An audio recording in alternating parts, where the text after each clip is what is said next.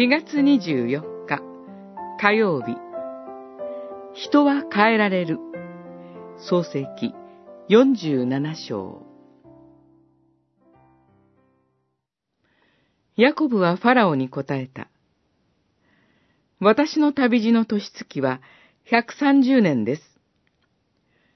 私の生涯の年月は短く、苦しみ多く、私の先祖たちの生涯や旅路の年月には及びません。47章9節。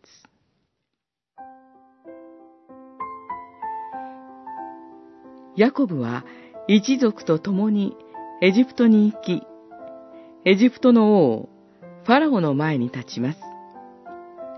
王の前に立つヤコブは、飢饉から逃れてきた難民、羊飼いの老人に過ぎません。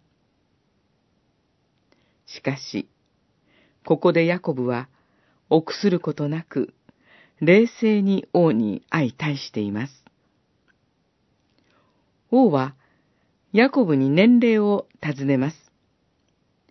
エジプト人は、長寿に関心を持っていたからでしょう。ヤコブは王に答えて言います。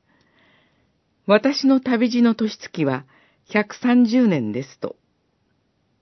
ヤコブは、これまでの自分の人生を旅路と呼びます。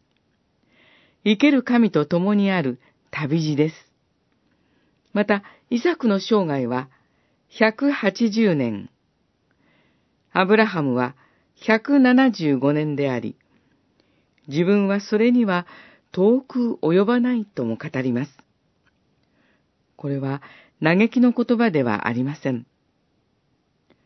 使徒パウロの私は決められた道を走り通したに似ています。つつましい感謝の言葉です。7節にはヤコブが王を祝福したことも語られています。人は変われるのかという問いがあります。祝福を奪い、争っていたヤコブの姿はここにはありません。ヤコブがではなく、神がヤコブを変えられたのです。神が人を変えられます。